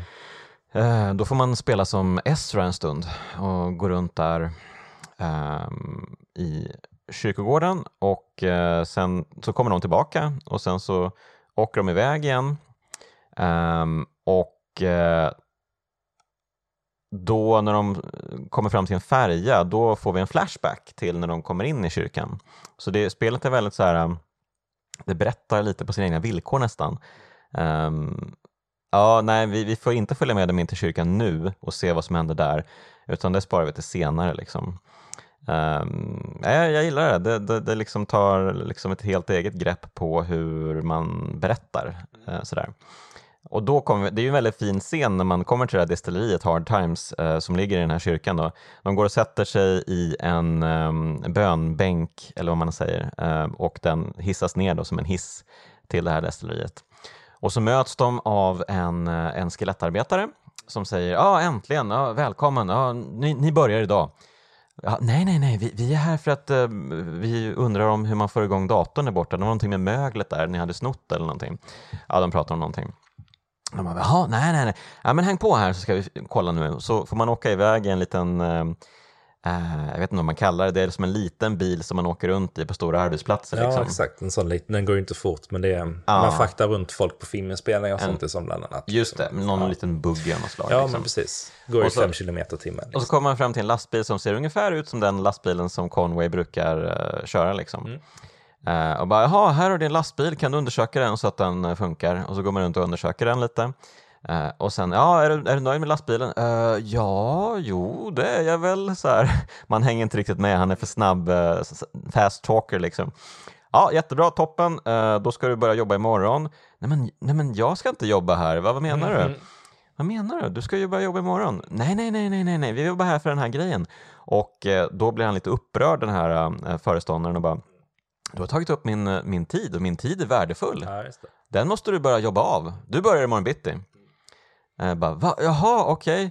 Så nu är han ägd då av Hard Times Conway. Och där händer ju en sak till. De, de har en sån här flaska som han, han uh, luras att dricka av. Med whisky. Och efter att han gjort det så äger de ju honom. Och, eh, Just det, just det. och det är ju antydet liksom genom serien att, eh, att han är typ alkoholiserad. Kommer eller, eller nykter alkohol, alkoholist. Um, beroende på liksom vilka dialog, dialogval man gör. Men det är mycket dialog som handlar om um, Alltså, ja, anonym alkoholist och möten och så här och tillnyktrande och, och, och, um, och liknande. Så det är liksom lite av tragedin i hans liv. Och då lurar han, de honom att dricka igen liksom. Och från, från det ögonblicket så äger de han fullständigt. Och från och med det ögonblicket så förlorar han ju bara fler bitar av sig själv. Han, um, för varje gång man ser han i en ny scen så, um, så har mer och mer av hans kropp blivit ersatt av de här självlysande skelettdelarna. Det är en bokstavlig metafor för han tappar liksom Ja. bitar av sig själv. Och sista gången man ser han är i akt 4, det är när han åker ner på en flotte, de här skeletten kommer och hämtar han och han, han är bara självlysande skelett som som seglar iväg över horisonten. Han är, det finns inget kvar av han, de har ätit upp allting. Liksom. Ja. Mm. Han är bokstavligt talat uppäten av sin skuld. Mm. För det är vad det här symboliserar, att han står i skuld till någon som äger de här bitarna. Liksom, av honom. Precis, som, precis som gruvbolagen gjorde, precis som de här skuldföretagen gör när de köper upp folks skulder och sen tar Ja. deras hus och hem och, och liv. Liksom. Ja, det är väldigt vackert och jag gillar ju också att de, att de, är, att de blir skelett men Mm. också att de blir självlysande skelett. Att eh, det är någon sorts hänvisning till någonting eh, någon strålningsdrabbad, eh, att, det skulle liksom, att de är försökspersoner, att de har att de genomborrade av någonting. eh, Mm. Jag vet inte riktigt, men, men det... Skulle kunna tänka sig att det är whiskyn han dricker som gör han, ja men lite så som, Mm. alltså nästan som um, när man går till sjukhuset och får sån signalvätska när man ska ta röntgenplåtar Mm. liksom som, som gör det liksom tydliga och se genomskärning. Ja, ja, Att um, genomsyras av sin skuld liksom till de här företagen. ja. Och det är ju eh, Consolidated Power Company som äger det här distilleriet Hard Times, precis som äger företaget som läkaren jobbar för, som, precis som äger allting i The Zero typ. De är ju liksom den här eh, storskurken. Eh, ett, ja, men ett, eh, ett, Konglomerat. ja, precis, som äger allt och alla liksom. mm. Eh, precis. Mm. Ja, men du är inne på akt 4. Den, den, in, den eh, utspelar ju sig i princip bara på, um, på sjön som de åker på. De har hoppat på en färja och eh, så åker man runt på färjan och så kan man ha lite olika konversationer mellan karaktärer. Eh, man åker i den här tunneln eh, med Shannon, Can- Conway och Shannon och eh, Conway försvinner ju här. Och här finns ju även ett telefonbolag som är, finns i den här vattenfyllda tunneln. Ja, just det. Ehm. ja, det, men det är en jättefin eh, scen. Och det, det är ju också precis som um, Bureau of Reclaimed Spaces har då satt dem i den här vattenfyllda tunneln, för varför inte liksom? Ja, Ehm, ja precis. Ja, det, det är ju så bra ställe som någon att ha en telefonväxel liksom. Mm, där, ja, sit, hon- Mm. där sitter ju en karaktär där. Eh, det heter, ehm, nu ska vi se, jag har en fusklapp här. Det heter Echo River Central Exchange heter det, den här växlingscentralen. Och det är en gammal översvämmad tågstation då, Mm. den här tunneln. Och um, där är vatten som rinner igenom och kastar så här liksom gröna, äh, grönaktig i ett sken på väggarna, så här reflektioner. Alltså det är jättefint gjort. Det är, det är ett fantastiskt estetiskt spel. Det, det måste vi trycka på mer här. Det, det, det är ju verkligen, jag har aldrig sett ett spel som ser ut så här. Så det, det är så vackert allting. Uh, fruktansvärt vackert är det. Ja, och det är Eh, väldigt vackert. Ja, jag kan bara rekommendera att folk spelar eller i alla fall kolla på video av det, för man kommer bli sugen på att spela. Alltså det, är, um, det låter som det bara är liksom skit. Eh, svårmodigt när vi pratar om det, men det är det ju inte. Nej, det, nej, det, nej, absolut inte. Nej. Det, det är ett väldigt vackert och humant spel, är väldigt roligt framförallt. Men, eh, Jag men- gillar, jag gillar den här äh, telefonreceptionisten, Mm, eller ja, växeltelefonisten. Ja, exakt. Ja. Ehm, hon äh, berättar ju I came here as a girl and Mm. I leave as a middle-aged woman. I don't know if I'm ready to be her yet. Jättefina, det är så fint skrivet här Ja, spelet. hon, säger, hon heter ju Poppy den här Mm. eh, eller, eh, växelreceptionisten. Och det är ju, det är ju igen förlegad teknologi. Mm. Det, är ju, det är ju inte en vanlig telefonväxel med en sekreterare med ett headset, utan det är ju en sån här gammal switchstation där de sitter och Ja. trycker om sladdar i en switchboard som man hade på ja, 1910-talet. Liksom. Eh, och, och, så det är klart att de hamnar i zero, liksom, för, förlegad teknologi. Och hon sitter där och ehm, hon, hon, hennes största skräck, förutom den här gamla tanten, det är att hon ska bli ersatt av maskiner. Mm. Men samtidigt så är hon ännu mer rädd för alternativet, att, att hon kanske inte blir det. Och hon tänker, ehm, och det är liksom hennes existentiella tvivel som som speglas där. Hon säger, uh, what if there's no cheap machine that is going to replace me? What if it's cheaper to just keep me here, filling in for the rhythm of the operators? What if I'm the cheap machine? Mm. Och det är ju en... Det är de ju. Ja, det är ju precis vad de är. Ehm, och det är ju det som är så skrämmande och som de här, ja, men som de här Silicon Valley-människorna inte fattar. För de har aldrig växt upp liksom arbetarklass eller varit bland riktiga människor. De förstår inte hur fruktansvärt billigt eh, livet är. Och hur meningslös och och fattig tillvaron är för väldigt många. Mm. De tror liksom att ja, men vi skapar en AI, vi, den kommer ersätta eh, människor förr eller senare, vi kan göra robotar liksom, som kan göra deras jobb. Men varför skulle någon någonsin göra det när du kan ha liksom en liten indisk pojke som eh, syr skor i en fabrik 20 timmar om dagen för mm. inga pengar alls? Mm. Det är helt enkelt billigare att ha människor utföra de här fattiga menings eller de här eh, andefattiga meningslösa sysslorna. För människor är skitbilliga att äga och manipulera. Mm, mm. Och det är ju precis vad, vad som hänt med henne. Hon är kvar och hon gör ett jobb som, ja men vilket datorprogram som helst idag. Du kan skriva tio rader kod och så kan du fixa något som liksom switchar mm. telefon, switchar automatiskt. Men hon sitter liksom, för det, hon ägs hon ägs liksom kopp och själ av de här mm. människorna. Hon sitter liksom bokstavligen talat och bara flyttar runt sladdar på den här. Mm. Det är svårt att tänka sig en mer meningslös existens. Mm. Och hon tänker ju mycket på det här, hon är ju livrädd liksom för att det verkligen är svaret. Att jag är inte värd mer än så här. Och mm. det här är liksom och, samt, mitt liv och samtidigt finns det ingenting mer än detta. Nej, nej, att, att bara göra samma ja, enformiga syssla ja. dagarna vad, vad, händer, vad händer när jag slutar göra det här? Slutar jag existera helt? Är det här ja. Allt av min existens som är kvar liksom? Mm. Sitta här. Och det är lite därför hon inte vågar gå därifrån antar jag. Det är lite därför som väldigt många av människorna inte vågar göra något annat än det de gör, typ The Zero. Det, ja. Um, ja, det... ja. Det är liksom, där, det, där, där konkretiseras allt ja, verkligen. Jag ska läsa en mening så skrev jag om det här. Mm. Eh, Carl Johan Johansson han skrev den här scenen att kapitalism har reducerat människor till kuggar i ett system där deras värde bestäms utifrån hur maskinlikt de kan utföra sina sysslor. Och de som har slutat fylla en praktisk funktion har inte längre någon plats i världen. Mm. Och det tycker jag summerar liksom andemeningen i den här scenen väldigt eh, träffsäkert. Mm. Jag har mina stunder. Och, um, jag älskar att du kan hylla dig själv på det här sättet. Ja, ja.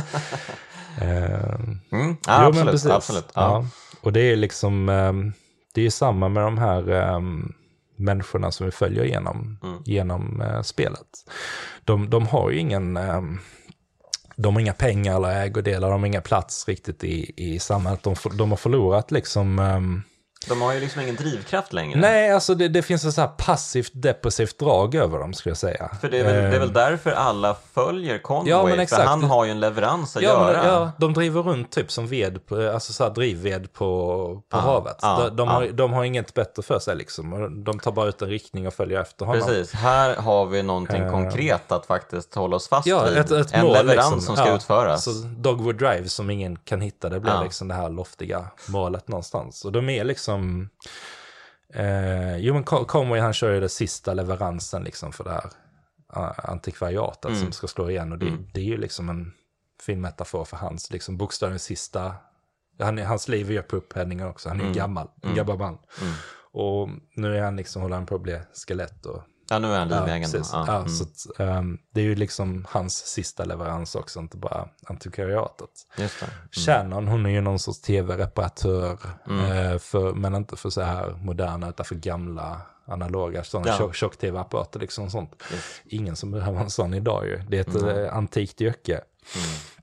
Mm. Eh, och hon har dessutom fått sin sån... Um, licens indragen av, um, mm. av uh, myndigheterna tror jag, som kan inte utföra sitt jobb längre. Så de har tagit hennes liksom um, redan ganska svåra, um, ja men hennes levebröd liksom. Mm.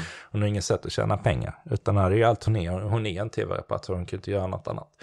Och mm. uh, den här Weaver som man letar efter, Zero, uh, staten tog ju gården eller banken tog ju gården för de kunde inte liksom betala sina skulder. Det är ju så... intressant för där finns ju två gravstenar utanför mm. huset också. Ja. Uh, ja, där man tänker, oj är det hennes föräldrar som ligger här? Mm. Nej, nej, de ligger inte här, det är bara två gravar. men det är, no det är en ja. symbol över hur, vad som har hänt ja, med huset. Ja, men exakt, liksom det, det är så här otidsenliga yrken och sånt, det, det är ju liksom en, eh, en anledning till att de handlar, hamnar på drift mm. i det här The Zero. Uh, det, verkar ju vara ett ställe där både liksom människor och platser hamnar och förlorar sin identitet, mm. helt enkelt. Mm. Uh, och där är ju, vi pratade om Akt 4, de, de driver på den här floden. Yeah. Och där är en sån man som står och paddlar den här flotten och styr den. Mm. han har ju någon sorts av, jag vet inte om han Alzheimers eller någon demens pågående och sånt. Han, han minns inte saker riktigt. Mm, mm. Och han, han kommenterar på det att han, han säger I listen to the river's stories and my own stories get fainter and fainter. alltså att han, äh, ja men han, han fraktar runt folk och äh, det är precis som um, som Conway så förlorar delar av sig själv, liksom, att hans identitet den liksom driver iväg där någonstans. Um, det, det, är ju inget ställe som... Det är ju, det är ju ganska tydligt att uh, de enda karaktärerna i mm. Kentucky Road Zero som, som vet vad de vill, det är robotarna. Mm. Uh, Johnny och Junebug. Ja, de vill ju bara resa runt. De, de gillar ju det här kringflackandet. Mm. Ja. Uh, de har ju tidigare jobbat i gruvan. Mm. Um, och sen så fick de en typ uppenbarelse bara, nej men det här är ju ett jävla skitjobb, mm. vi, vi struntar i det här. Ja, och de gör ju den motsatta resan ja. till, jämfört med de andra karaktärerna. Så att säga att de börjar ju från andra hållet, de är omänskliga och humaniseras genom mm. spelet. Och de blir också mer människolika ja, ju längre man kommer. Ja, exakt. Mm. Medan de andra tappar delar av sig själva mm. och försvinner liksom in i det här mm. väktardimman. Ja, fint, mycket fint. Mm. Uh, nej men uh, akt 4 utspelar sig egentligen bara på den här floden och uh, det, det, slutar väl med att de kommer till en restaurang tror jag det Sam and Ida tror jag den heter. Och där går de runt och pratar om olika maträtter och lite dylikt. Det är väldigt fin, fina konversationer mellan folk där. Mm. Och det har ju blivit ett rejält posse nu. Nu är det ju liksom inte bara ett, två, tre, fyra personer utan det är ju nästan så här sju, åtta, det är ju liksom som en hel, en hel folk som har mm. gjort en gemensam sak för att föra de här möblerna, eller vad som nu finns i lastbilen, mm. till Dogwood Drive. Så det har blivit en egen community kan man säga kring det här liksom uppdraget. Mm. Um, och det är lika bra att vi hoppar in på akt 5 då. Okay um, som avslutar allting och det är ju väldigt annorlunda gentemot de andra episoderna. Mycket ljusare. Mycket ljusare. Uh, tidigare så har det ju varit, alltså första episoden börjar ju med att solen går ner mm. uh, och sen är det ju mörkt, det är natt uh, de andra episoderna. Akt 5 inleds ju med att solen går upp och att det, den verkligen skiner med allt sitt ljus över en liten stad som man hamnar i i början av akt 5. Ehm, de eh, blir avsatta på en liten pir av båten och sen inser de att oj, här var det liksom bara en, en spiraltrappa uppåt. Vi får liksom själva bära ut grejerna från den här lastbilen för den måste vi lämna nu. Och så måste vi gå upp för den här spiraltrappan och så kommer de upp genom en brunn i den här staden. Och eh, det är väldigt speciellt hur de har placerat eh, kameran här än en gång. Eh, för den är just centrerad i brunnen kan man säga. Och sen följer man, eh, man är en liten ljusprick. Det är liksom ens eh, gränssnittspekpil eh, mm. som man kan föra runt här. Och så springer det en, en, svart katt efter den och försöker fånga ljuset hela mm, tiden. Mm, precis, leker som en laserpekare. Ja, ja, exakt, med laserpekare. Ja. Precis. Eh, och så då kan man då springa runt i den här lilla staden och eh, sett utifrån eh, mittenpunkten då, från brunnen och så åka runt i 360 runt på stan. Eh, och sen så kan man springa fram till olika människoansamlingar som står och pratar om olika saker. Eh, man begraver bland annat eh, ett hästpar som eh, alla refererar till som The Neighbors. Ja. och de har liksom inga egna namn utan de är bara The Neighbors. Mm. Eh, och det blir en jättefin begravning för dem. Eh, det blir sångframträdande, diktuppläsning. Um, och de, de gör så mycket för de här hästarna som de inte gör för varandra mm. egentligen. Mm. Det, det, är också, det är också symboliskt på något sätt, att, mm. de, att man lägger allt, eh, all kärlek man har för, för djur och annat liksom. Mm. Än för varandra, än för liksom människan i sig. Ja, men exakt. Eh, så det, det, är jättefint. Man springer runt och tittar på ett flygplan och eh, på eh, ja, men buskar och grejer. Allt möjligt här händer. Ehm, men så finns det ju ett stort hus här då som är Five Dogwood Drive. Och det här huset är ju liksom, det ser ju inte ut att vara liksom färdigbyggt. Utan det är liksom ehm, två väggar och sen så de andra eh, två väggarna är borta. Och sen så finns det ett tak. Eh, alltså huset ser mer ut som en portal. Som att det liksom är, går man igenom här så kommer man ut på någon annan plats. Men de lägger ju ner eh, möblerna här från lastbilen, placerar dem där och eh, sen så bara liksom börjar livet i den här staden. Liksom. Och det, det är så spelet slutar. Um, ja, jag, ljus, ljus symboliserar ju inte bara liv i, um, i, um, alltså i konst och, och i eh, ut, alltså konstnärliga uttryck och film och sånt rent allmänt. Utan ljus, vitt ljus symboliserar även död.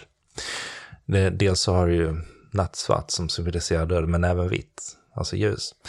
Och man skulle ju kunna se det här slutet liksom som, ehm, ja men att de, de hittar en viloplats, typ de här karaktärerna, genom liksom Conways mission att han ska leverera de här möblerna som han aldrig gör. Han, mm. han försvinner in i zero. Mm. För han finns det liksom ingen, äh, ingen frid, för han, han står i skuld. Så skeletten bär iväg han. Men de andra karaktärerna de fullbordar liksom hans eh, uppdrag genom att de levererar de här möblerna till huset och därigenom så får de någon slags closure. Mm. Så tänkte väl jag typ på det här slutet ungefär att de eh, det är en väg, ja men det är någonstans där de får frid, de här mm. människorna. Frälsning. Ja, men ja, någonstans, ja precis. Nå, något åt det hållet liksom. Eh, eh, The Zero är ingen trevlig plats. Um, det, det, är ju ett ställe där man, alltså, vad ska man säga, alltså det är ju...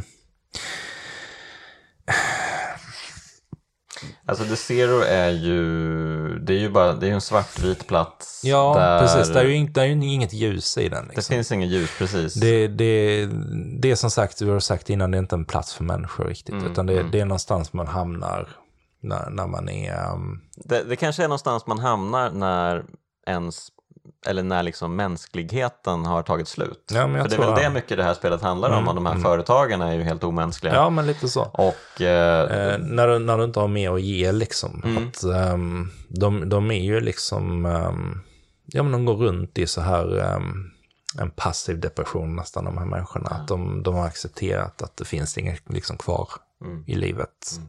som, som ger mening längre. Att de, ehm, och de är lite som, ehm, ja, men som postdiktar eh, den här eh, A Dream Within a Dream som handlar om, ehm, om en ehm, karaktär som står liksom och han ser, han, eh, han jag tror att han, han försöker hålla kvar sina minnen desperat. Han ser dem liksom, hur, hur mycket han än eh, försöker så blir han liksom äldre, han glömmer, han, han ser liksom allt som han eh, satt värde på i livet, det rinner mellan fingrarna på han som, som en sorts sand tror jag han jämför det med. Mm, mm. Han kan liksom inte hålla kvar vid ett enda korn hur mycket han än desperat försöker knyta nävarna. Mm. Och lite så är det i Kentucky Road Zero också, att allting slip, slingar sig liksom iväg, det faller, faller bort, det rinner, rinner ur händerna på dem, hur mycket de försöker hålla kvar de här sista bitarna eh, av sina yrken eller personligheter eller liknande. Att det, det tas från dem bit för bit, liksom antingen av ålder eller liksom att någon kommer och bokstavligen talat äger dem. Ja. Och det är ju de här liksom, det är ju inte en så särskilt subtil kommentar utan eh, de, de har ju sagt där uttryckligen liksom att spel, spelet handlar ju om, om skuld, om själadöda mm. kap, kapitalism. Ja. Mm. Det, det är ju gjort väldigt medvetet. Vi har ju, när, när det här kom ut, så började, det började ju komma ut 2013, de här spelen. Ja. Och då hade vi precis haft en enorm finanskrasch liksom i hela världen där mm. Med, med, um, med de här um, Eh, ja men Wall Street, de bankerna som Bankerna defaultar ja. på, mm. på sina skulder där. Och, um, Mycket huskriser. Ja, ja, precis. Mm. Och det, det pressar ju ner liksom 20 miljoner människor världen runt under existensminimum. Bidrog till att hela liksom, städer som Detroit gick i konkurs. Liksom, och, och det blir ännu värre på landsbygden i. Kentucky och sådana ställen. Liksom. Mm. Det, det, handlar om vad, eh, vad som händer liksom när eh, staten och de här enorma företagen kommer in och uh, förstör människors liv och sen drar därifrån. Mm. Um, Ja, det, ja precis. Det, det- det, är, ja. det är väldigt talande att det, att det är just ett, ett museum som har tagit över husen. Ja, men absolut. För det att, eh, finns, finns inga bebodda hus längre, för de, de har ju inte råd att bo där. Så att det är den där ställen man kan se något där folk bor, typ.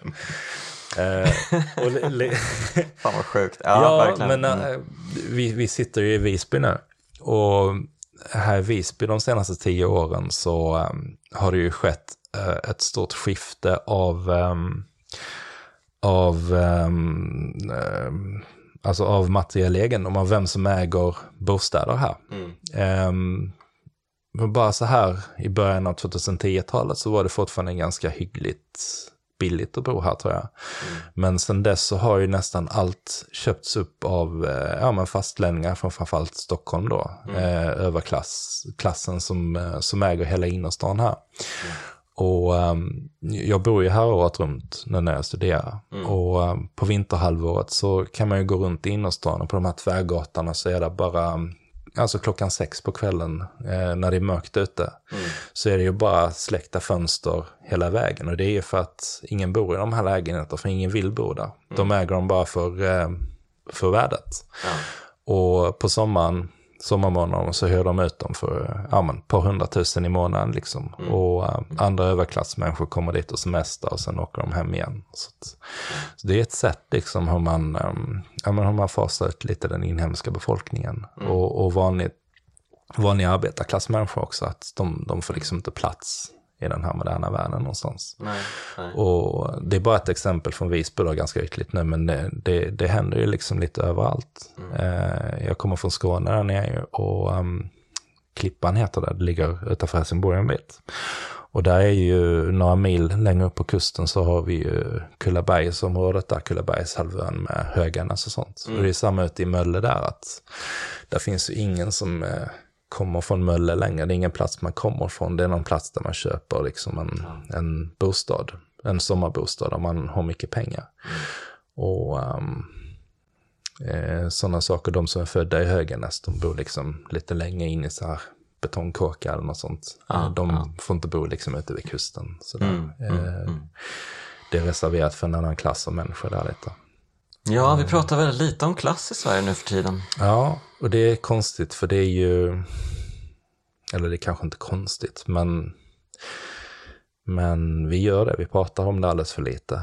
Eh, klassanalysen är var det börjar och slutar på många sätt, politiken. Det är det som betyder något för folks liv, som faktiskt betyder något. Och den enda slutsatsen man kan dra av det är väl att de som för dialogen, det är inte vikt, lika viktigt för dem som för gemene man. Eh, om man aldrig haft brist på pengar, om man aldrig levt från lönecheck till lönecheck så är det kanske svårt att sätta sig in i hur det är för de som gör det. Men där jag kommer ifrån så um, har jag aldrig känt folk som levt på något annat vis. Eh, jag har aldrig haft, jag tror aldrig jag har varit bekant med någon som liksom haft tillräckligt med pengar för att säga, "Ja, men om jag hade slutat jobba några månader så hade jag liksom, då hade jag fixat det. Utan det är ju blivit konkurs, eh, eller personlig konkurs, typ. Då har jag fått lämna hus och hem och, Ja. och det är ingen som har en årslön på banken liksom. Utan det, är- det är ju en löjlig tanke. Eh, Ja. Eh, Men, Men, vi kanske ska avsluta det här poddavsnittet med Mm. att du på ditt mest uh, upplyftna sätt berättar varför Kentucky Road Zero är ett kraftspel. Varför är det ett kraftspel? Ja, men det är av de här anledningarna vi gått igenom. Det är, ehm, det är för att det blir lite av en hyperverklighet nästan. Ehm. Det, det är ju ett uttryck, eh, ett, eh, ett uttryck inom, inom typ filosofiska världen, hyperrealism. Det innebär att du imiterar något så bra att, att det blir oskiljbart oskilj, alltså det är omöjligt att skilja från verkligheten nästan, från det det imiterar. Eh, där finns en, ehm, där finns en, ehm, en så väldigt kort historia av uh, Borges där han pratar om hyperrealism. Det, du vet vilken jag menar? Jag tror jag vet vilka du menar. Ja, det, det är ett imperium som ehm, i, jag vet inte om det är framtiden eller, eller förflutna. jag tror det, det, det, ja, Ja, det, är inte, det är inte så viktigt, men de, de har liksom gjort kartografi till en så stor konst att, ehm, att ehm, alltså de har gjort det så exakt att, eh, att en karta eh, blir lika stor som det, den platsen den avbildar. För den är så detaljerad och det är ju skitdumt för det muckar ju hela poängen med en karta. Men ja. de, de, är så exakta kartografer så ja. En karta som avbildar någonting täcker bokstavligt talat varje centimeter av den ytan den avbildar. Skala 1-1, ja, det enda man ja, kan exakt. tänka sig. ja, men det är verkligen 1-1. Så ja. en karta över världen täcker hela världen liksom. Och det, det kom ju på sen, det var, det var ingen jättebra idé liksom. Så, mm, um, mm. Uh, um, så det bitar kvar den här kartan här var på plats och sen har han slitit sönder den. Mm. Men, um, men det känns så. Det känns som med Kentucky Route Zero lite grann att det är på många sätt så är det alltså fragment kvar, den här hyperrealismen som mm. ligger liksom, det, det som blivit kvar som, som filtrerar in i vår verklighet igen. Um, att där finns liksom en avbildning av den som är, men vi får bara se fragmenten av den, um, de här sönderslitna bitarna. Eh, vi pratar aldrig om det, men jag har ju skrivit innan om, um, om hur de här spelen skapar mening också. Mm. Och jag tog ju upp, vilket jag vet du gillar, uh, där finns en skotsk serieforskare som heter Scott McCloud. Ah. Och han har ju skrivit uh, en bok som heter Understanding Comics. Oh, och, en av de bästa böcker jag läst. Ja, samma här. Och det är ju, det är ju tvärt emot när namnet säger så handlar ju inte bara om att se tidningar fungera, utan det handlar ju om alla medier mm. någonsin mm. fungerar, hur mänsklig psykologi fungerar, hur vi ser bilder av oss själva i världen runt omkring oss. Mm. Det, det, det, är en fantastisk bok och jag tycker man ska läsa den, eh, för den, ja men bara för allmänbildningens och, och underhållningens skull. Mm. Den är verkligen briljant, men eh, han definierar liksom serietidningar, alltså comics-mediet, mm mediet ser jag. Mm. Som eh, ja, men en bild som sätts efter en annan för att förmedla en känsla av att tid passerar. Mm. Mm. Men han säger också att det är inte vad som händer i bilderna som är mediets styrka, alltså, utan hjärtpunkten den ligger i rutkanalen mellan dem. Den ja, ligger här inne ja, i, i vår egen exakt, fantasi. Exakt, för det är, där, det är där som vi själva gör arbetet. Ah. Det är där vi skjuter in delar av oss själva och våra erfarenheter. Vi tolkar bilderna och det är där vi skapar ett sammanhang. Mm. Och så fungerar alla konstformer, mer eller mindre. Mm. De fungerar på det sättet att det är därför man kom upp med den här idén på um, på 50-talet med de här eh, semiotiska, franska semiotikerna, eh, semiotikerna som Roland Bacht och så här. Aha, aha. Eh, the Death of the Author. Um, ja, just det, okej. Okay. Mm, eh, mm. Is the birth of the reader, liksom, mm, mm. är ett känt uttryck. Och vad han menar var att, att författaren av en bok, att hans tolkning är inte mer giltig än läsarens egen, för att läsaren gör en tolkning när man läser någonting och skjuter in delar av sig själv och sin betydelsebildning, alltså för att skapa en betydelsebildning i verket. Ja men precis, uh, författaren är, är ju klar med verket när mm. han uh, har skrivit, eller ja. han eller hon har skrivit klart precis. verket. Men sen så fortsätter det ju att, ja, att utformas mm. av de som läser ja. verket. Så man kan inte kontrollera hur folk tar till sig det och vad de gör med bitarna sen helt enkelt. Mm. Och um, McLeod han pratar om det här just liksom att um, sambandet mellan bilderna de har antytt, men det är våra hjärnor som kopplar ihop det till sammanhang. Och så här funkar ju verkligen Kentucky Route Zero också. Vi, vi får fragment av en historia, så får vi pussla ihop det själva. Vi får välja backstoryn för de här karaktärerna. Liksom. Mm. Vi, det är mycket pusslande som pågår. Och det här var ett vanligt sätt förr i tiden när man gjorde spel. Mm. Uh, jag tror vi pratade om det lite igår när vi gick och handlade, just att spelen brukar vara väldigt ja men typ om du tänker på 8-bitars och 16-bitars igen, att de mm. brukar vara väldigt rena i sin um, design. design och vision. Ah. Uh, och det har folk ofta misstagit för att de var dumma eller mm. simpla, men det är inte det det handlar om riktigt. Utan det handlar om att visst, de hade inte verben och, och liksom tekniska möjligheterna att göra något mer avancerat kanske, men det innebär att de lämnade mycket till spelaren. Mm det är typ som, ja men de, de gav dig små delar, typ som, um, du tänker på Capcoms licensspel och sånt, alltså Ducktails, det är ju ett mm. jätteälskat spel. Mm. Men det är ju inte mycket till story i det. Du, du får några konceptgrejer, du får Fabio Joakim liksom och, och lite mm. så här relat- grejer Han ska som jaga är, skatter, typ. Ja, precis, Mm. som är lite vagt relaterade till dem. Och sen får du liksom skapa den, det stora det stora narrativet sker i din egen skalle, för du får Mm. pussla ihop allt det här till ett sammanhang liksom. Ja. När, medan du spelar. Mm. För de, de hade inte verben att kommunicera det här riktigt till dig. Nej. Och eh, det kan man ju missta för att det är ett simpelt spel, men jag tycker att det blir ett väldigt rent spel av det. Mm. Och det blir väldigt klart och tydligt i sin vision istället. För, och det, det är på sätt och vis ett tecken på intelligens att det lämnar så mycket upp till dig. Mm. Att, Att du vågar ja, lita att, på dig. Ja, precis. De hade ju inga val på den tiden. Men, Mm. eh, Ja, men, men, nu- i Kentucky Route Zero har man ju det. Ja. Och de väljer att lämna väldigt mycket till spelarna, alltså väldigt mycket är din egen tolkning Mm. och din egen betydelsebildning. Och det är ju därför som de har ju teman. Det har ju tema det här spelet. Det handlar ju liksom om skuld och, och, och, Mm. och vara vilsen liksom. Mm. Men um, utöver det så handlar det ju framförallt om vad du får med dig av det. Det är ju, det är ju som uh, David Lynch som vi pratade om, att han, uh, han eh, kommer ju aldrig förklara sina filmer för någon, Mm. definitivt. Utan han- Han är mer intresserad av Det är vad därför de, vi älskar honom. Ja, men han är ju mer intresserad av vad de gör i dig när du ser dem. Ja. Eh, och det är ju så konst fungerar. Alltså konsten är som, ehm, den är som, ehm, jag tror att Mika Samin på Taylor Tales, han har sammanfattat det snyggt med att ehm, i vissa spel som bara är så här ehm, inriktade på eh, prestation, Mm.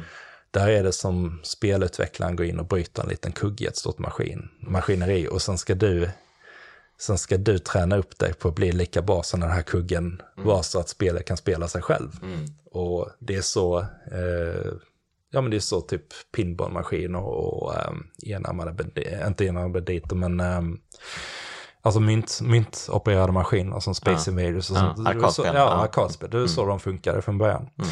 Medan konsten fungerar tvärtom. Ehm, Där är det du som är maskinen och konsten är en kugge som passar in i dig på något sätt. och eh, de har liksom ändlös potential för Ja. att de kan vara lite vad du vill. Ehm, det är vad du tar med dig av dem som, från dem som räknas. Och um, jag tycker Kentucky Route Zero gör det här väldigt fint. Eh, det gör det finare än något annat spel som jag kan komma på. Och, um, och jag känner fortfarande att vi inte pratar tillräckligt mycket om hur vackert det är liksom rent visuellt. Men det är verkligen ett unikt spel på alla sätt och vis nästan. Och när man, ehm, när man skriver mycket text och så, Mm. eh, om man liksom inte har någon talang som jag då, så, så, eh, så är det tacksamt så här dramaturgiskt grepp att man skapar mittpunkter. Mm. Och så berättar man en historia med hjälp av fören och efter för att liksom Mm. symbolisera att här händer någonting. Ja. Som, Klassiskt. Ja. ja, precis som eh, liksom rocklegenderna, ja men Dylan plugga in Mm. elgitarren liksom. Det var en akustisk före och sen blir han något annat efter. så här. Och, och där kommer ju finnas en sån mittpunkt här, känns det som, liksom spelvärlden före och efter Kentucky Route Zero. Att Ja, det, det kommer, ja, Ja. det kommer finnas ett före och ett efter. För på något sätt så är det liksom...